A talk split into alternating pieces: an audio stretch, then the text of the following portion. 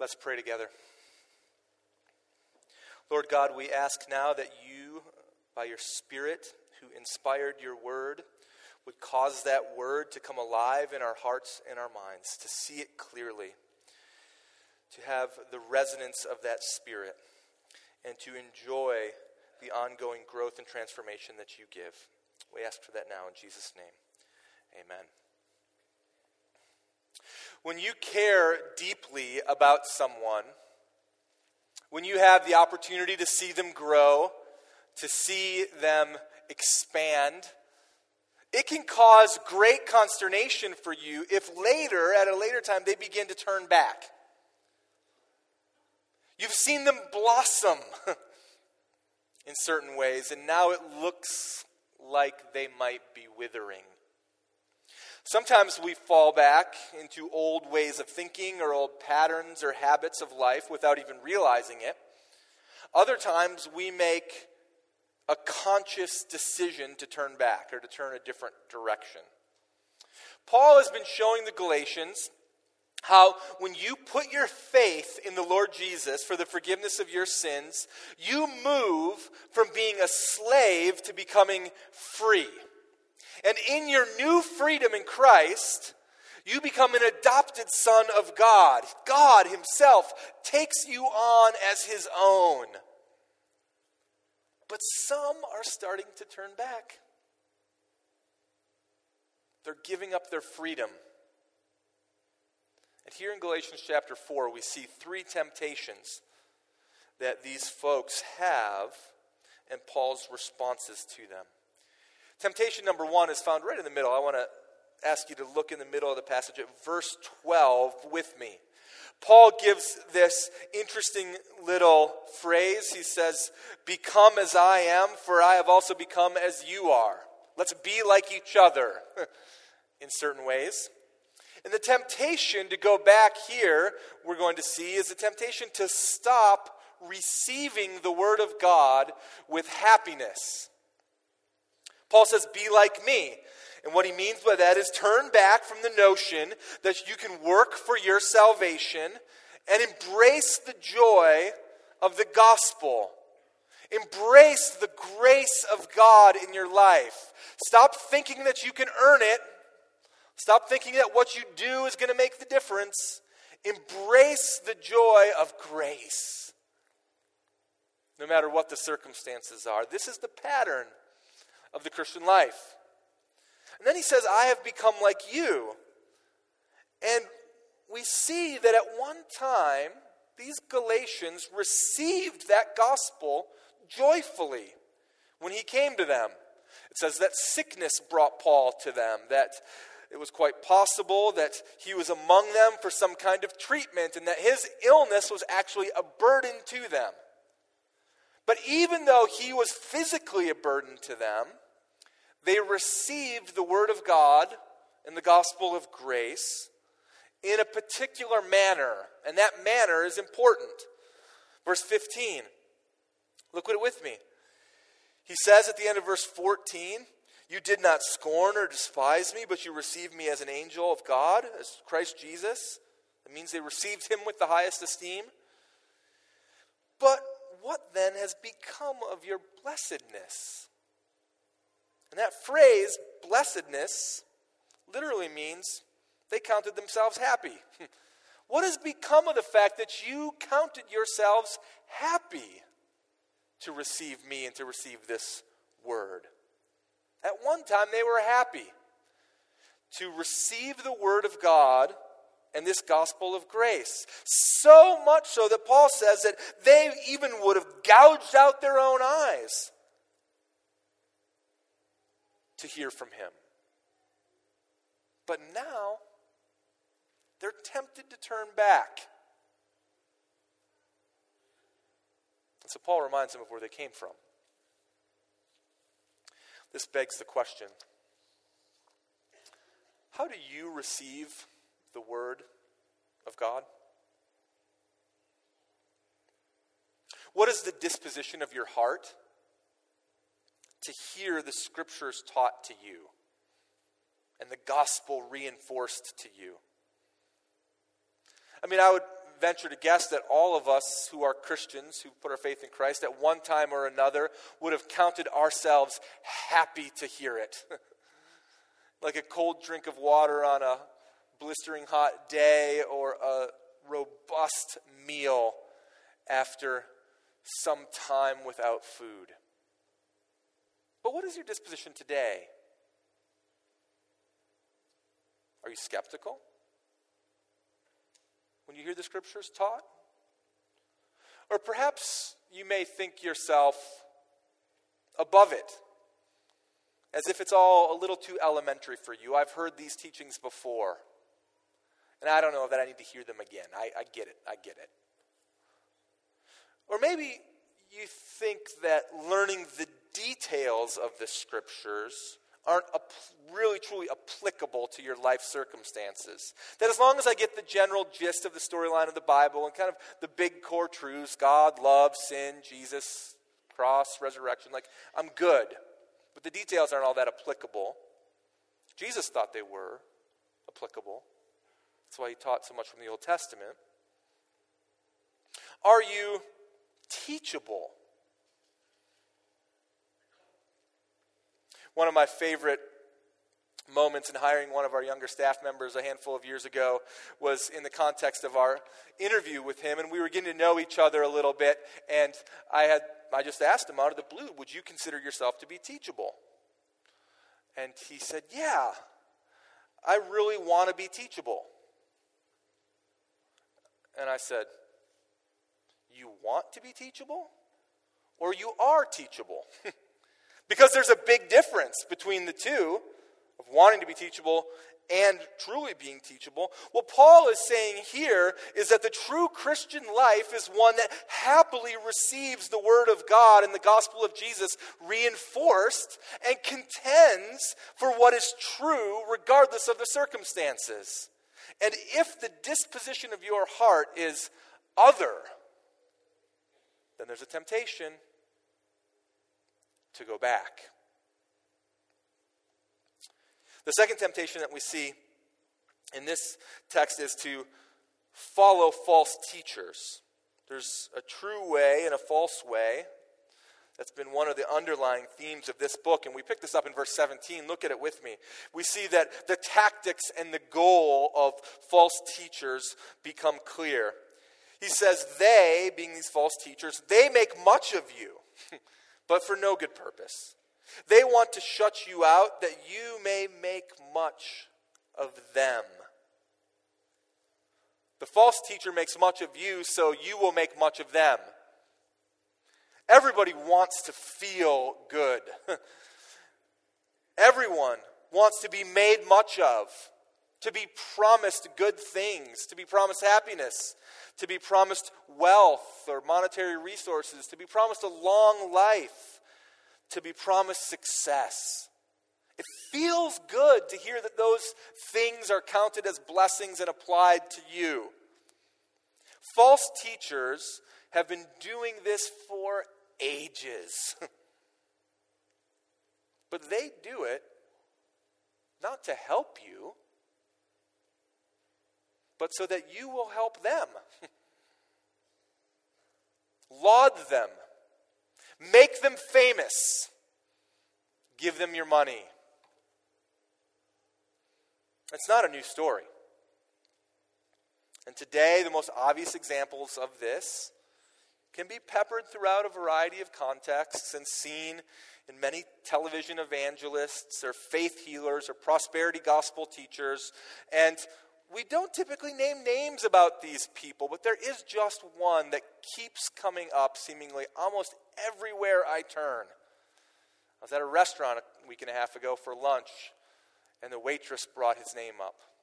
I'm talking to some of you in different contexts and something that you saw or heard. And of course, his name is Joel Osteen. This weekend, there's a big Joel Osteen thing going on. Conway, Kanye West is going to be there at Joel Osteen's church.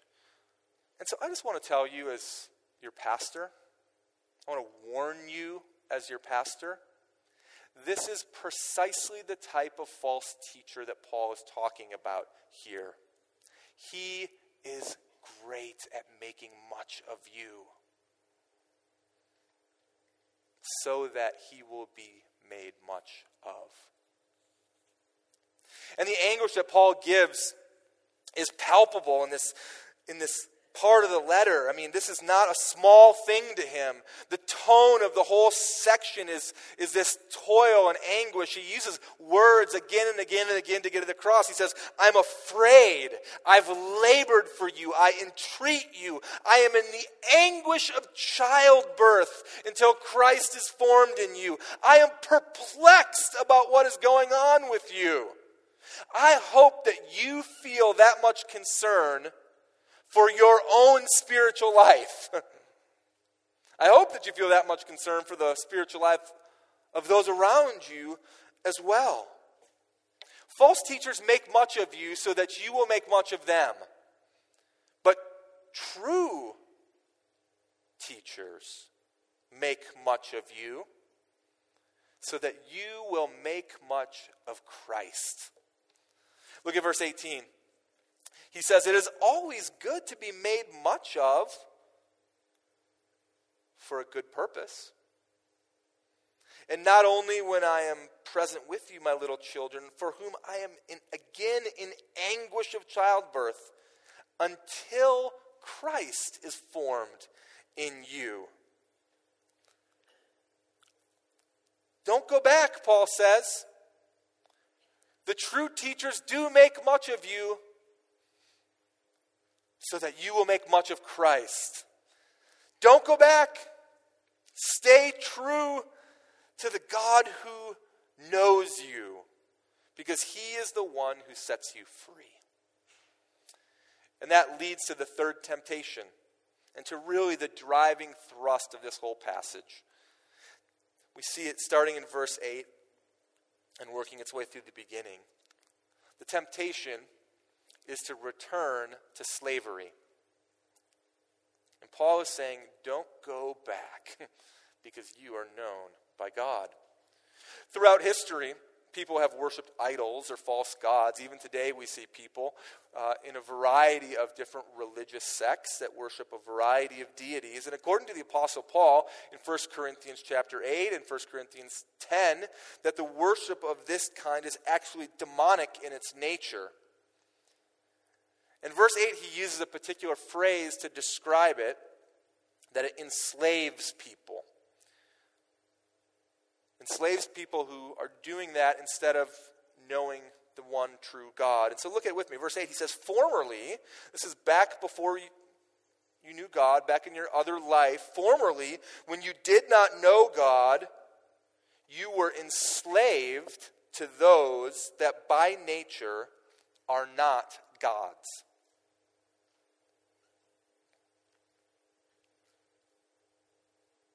This type of slavery is exactly the type of slavery that some of them are going back to in a different form. He is telling them that if you think for a moment that you can earn God's favor, that your works will make you good enough, that following the Jewish law, which has been sort of the underlying thread of the whole book, is going to make you righteous before God, then that type of of activity following the days and months and seasons and years, following the Jewish customs and calendars. This leads you, whether it's worshiping false idols or f- believing that your righteousness is found in these things, it leads you to the exact same type of slavery. And verse 9 tells us why. Because both of these things pursuing salvation through false idols or through believing that you can be good enough to get there. Both of these things, verse 9 tells us, are equating to turning back again to the weak and worthless principles, elementary principles of the world, whose slaves you want to be once more. And what are the elementary principles of the world? The elementary principle of the world is you need to save yourself. and under this principle, we can make just about anything that we desire or anything that we think fulfills us or any category of life and thinking, we can turn that thing into something we worship because we falsely believe that it will give us the best possible outcome. And so, if your greatest hope in life is your career and your career advancement, then you will functionally worship that career with your time, with your treasure, with your talent, with your affections. You will become a slave to that job and always pursuing that gain. We will be devastated if we don't achieve what we thought we should have achieved. And we'll be always left wanting more, even if we do achieve it. Slavery. Or if your greatest hope is your family, then we will continue to commit ourselves to our children and to our spouse and direct all of our efforts and our devotion in that direction. But if we go through hard times, or if our children make mistakes, which they will, or if they don't turn out to be the types of people that we thought that they should be, we become devastated. and if by God's grace, things go really well, pretty well, not the way you wrote the script, but all in all, you're pretty happy with it. You find some delight in your family and even joy in them, but you're still left wanting more and pursuing more to an endless degree, and always under that type of pursuit slavery.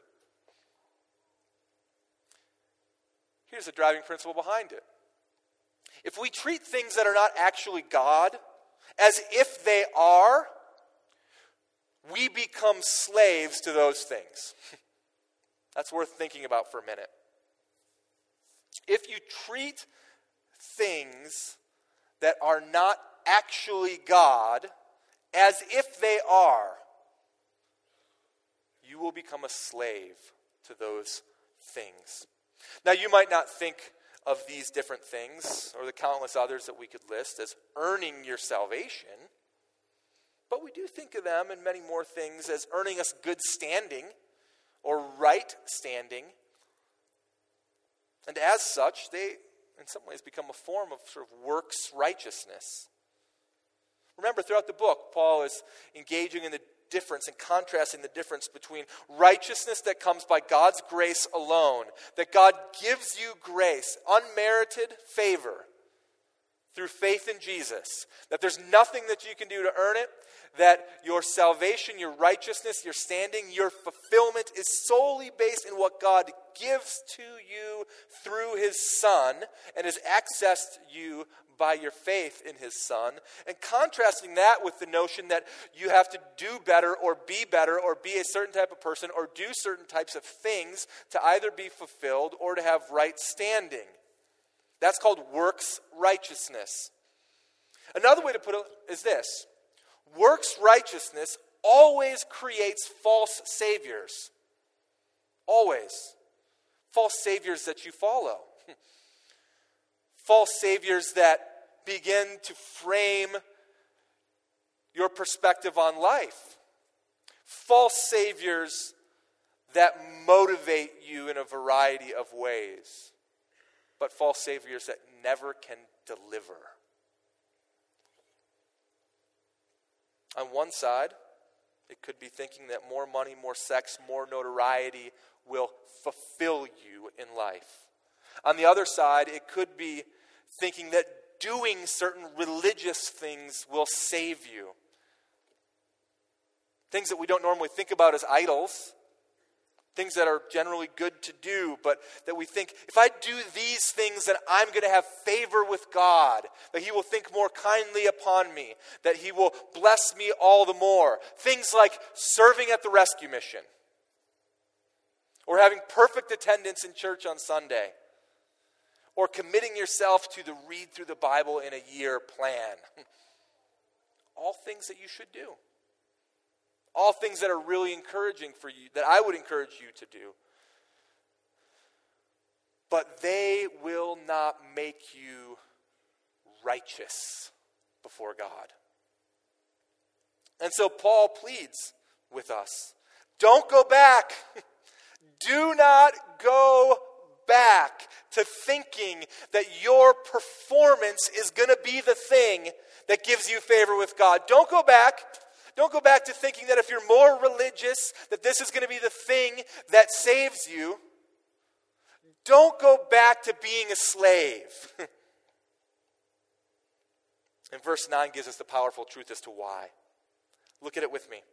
He says, But now that you have come to know God, or rather, to be known by God, how can you turn back again to the weak and worthless elementary principles of the world whose slaves you want to be once more? Don't go back because you are known by God. Not just to know God, but to be known by God. I could have the opportunity to meet the President of the United States and speak with him for a few minutes someday, and I might tell you, hey, I know the President. but if you were to meet him sometime later and you say, hey, I heard that you know my pastor, Nick Gatzke, he'd go, who the heck is Nick Gatzke?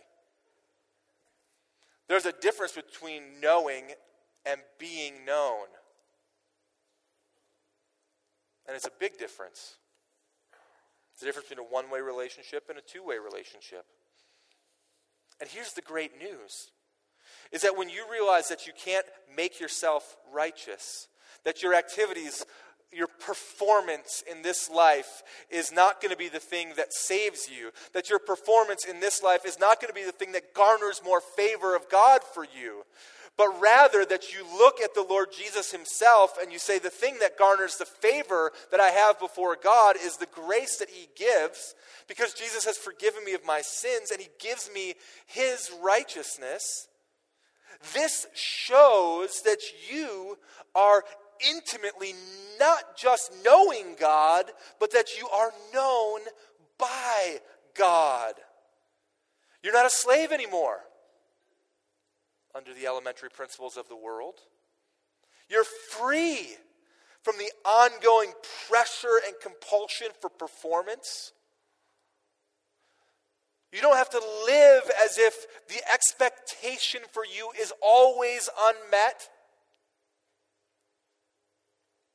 You live under grace that was given to you freely, that you could have never earned for yourself. You're not a slave. You're an adopted son.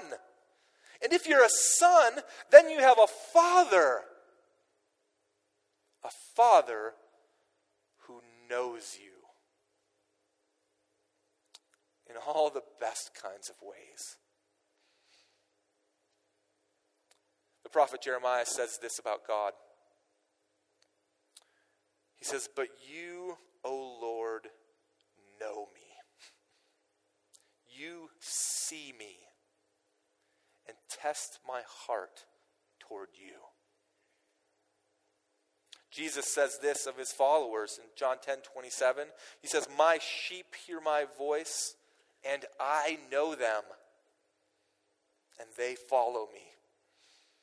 And Paul says it this way in 1 Corinthians 13 12. It says, For now, meaning in this life, we see in a mirror dimly. But then we will see face to face. Now I know in part, but then I shall know fully, even as I have been fully known. God knows you. And if you've trusted Christ to forgive you of your sin, he knows you like a father knows his son. Fred Craddock was a former preacher and professor, and he and his wife were having dinner at a restaurant one day when an old man approached the table and started talking to them and asking them how they were doing and if they were enjoying their holiday. And when the old man asked Fred what he did for a living, Fred, fairly annoyed at this point, thought that this was his opportunity to shoo the old man along. And so he said with a fairly gruff tone, I'm a preacher. A preacher? The man said, That is great. Let me tell you a story about a preacher. And the old man sat down at the table with them and started to tell this story. He explained that he was born without knowing who his father was. And at that time in history, to not know who your father was was a source of great shame. they had a swear word for boys like that. And it would and could shape the direction of a person's life if they didn't have an intact family and if they didn't know who their father was. And this boy carried that shame with him for many years. One day, a new preacher came to their local church, and the old man explained how when he was a youngster, he had never attended church before, but he thought he'd go one day and hear this new pastor preach. He was good, he said.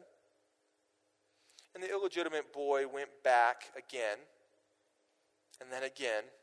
And in fact, he started to attend every week, but his shame went with him.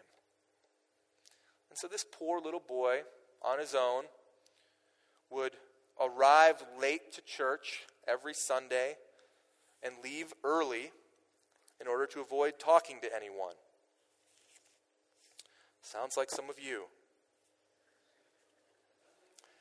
But one Sunday, he got so caught up in the sermon that he forgot to get up early and leave. And before you knew it, the service was over. And the aisles were starting to fill with people, and he rushed to get past as many people as he could and to get out the back door. But as he did, he felt a heavy hand rest upon his shoulder. He turned around and looked up to see that it was the preacher, a big man, tall in stature. And he looked down at him, asking, What's your name, boy? Whose son are you? The little boy died inside. This was the very thing that he wanted to avoid. And his shame was about to be made known. But before he could answer, the preacher said to him, I know who you are. I know who your family is. There's a family resemblance. Why, you're the son. You're the son. You're the son of God.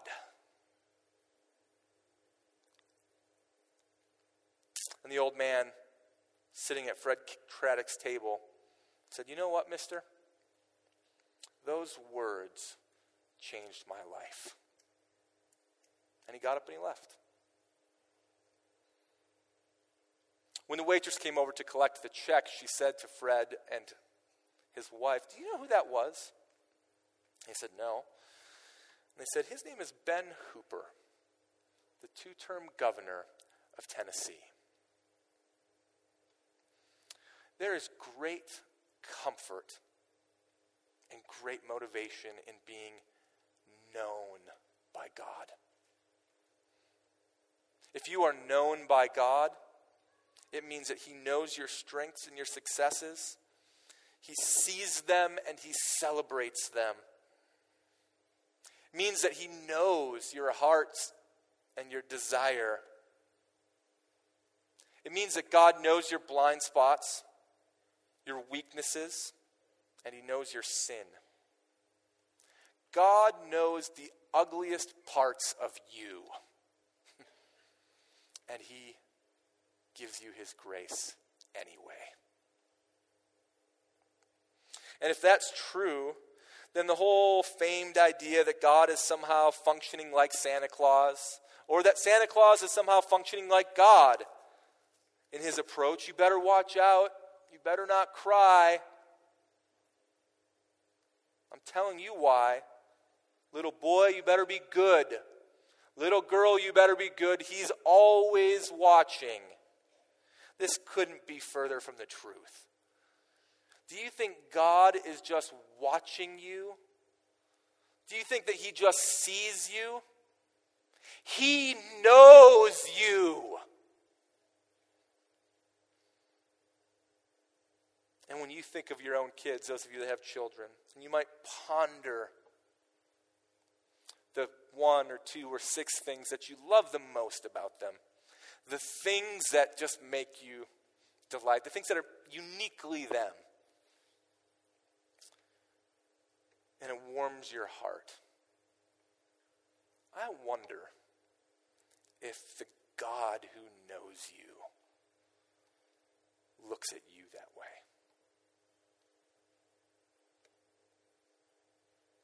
And so every day, we remind ourselves that we belong to God through his son Jesus. Don't go back to thinking you can perform your way into his favor. He knows you. John Stott says it this way He says, By the grace of God, we must determine to remember what we once were and never return to it. To remember what God has made us and to conform our lives to it.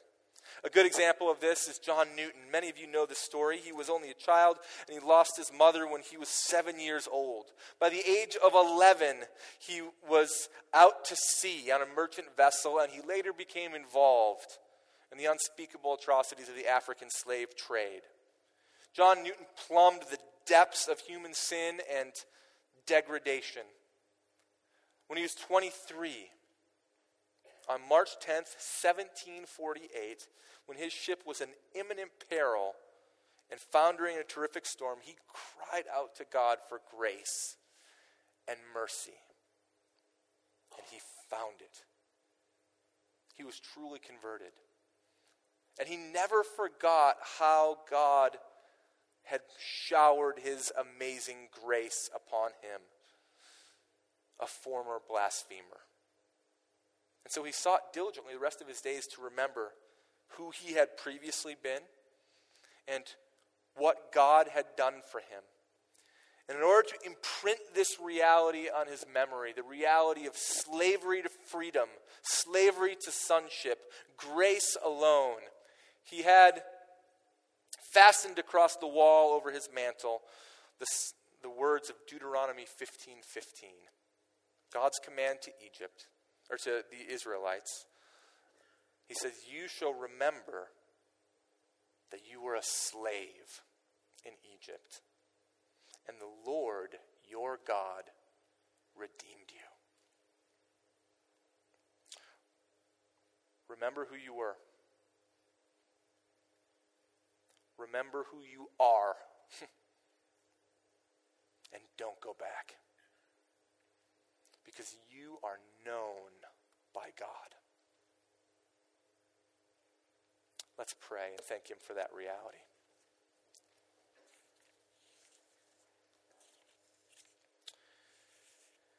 Father in heaven, it is with great humility that we thank you and praise you for the free gift of grace.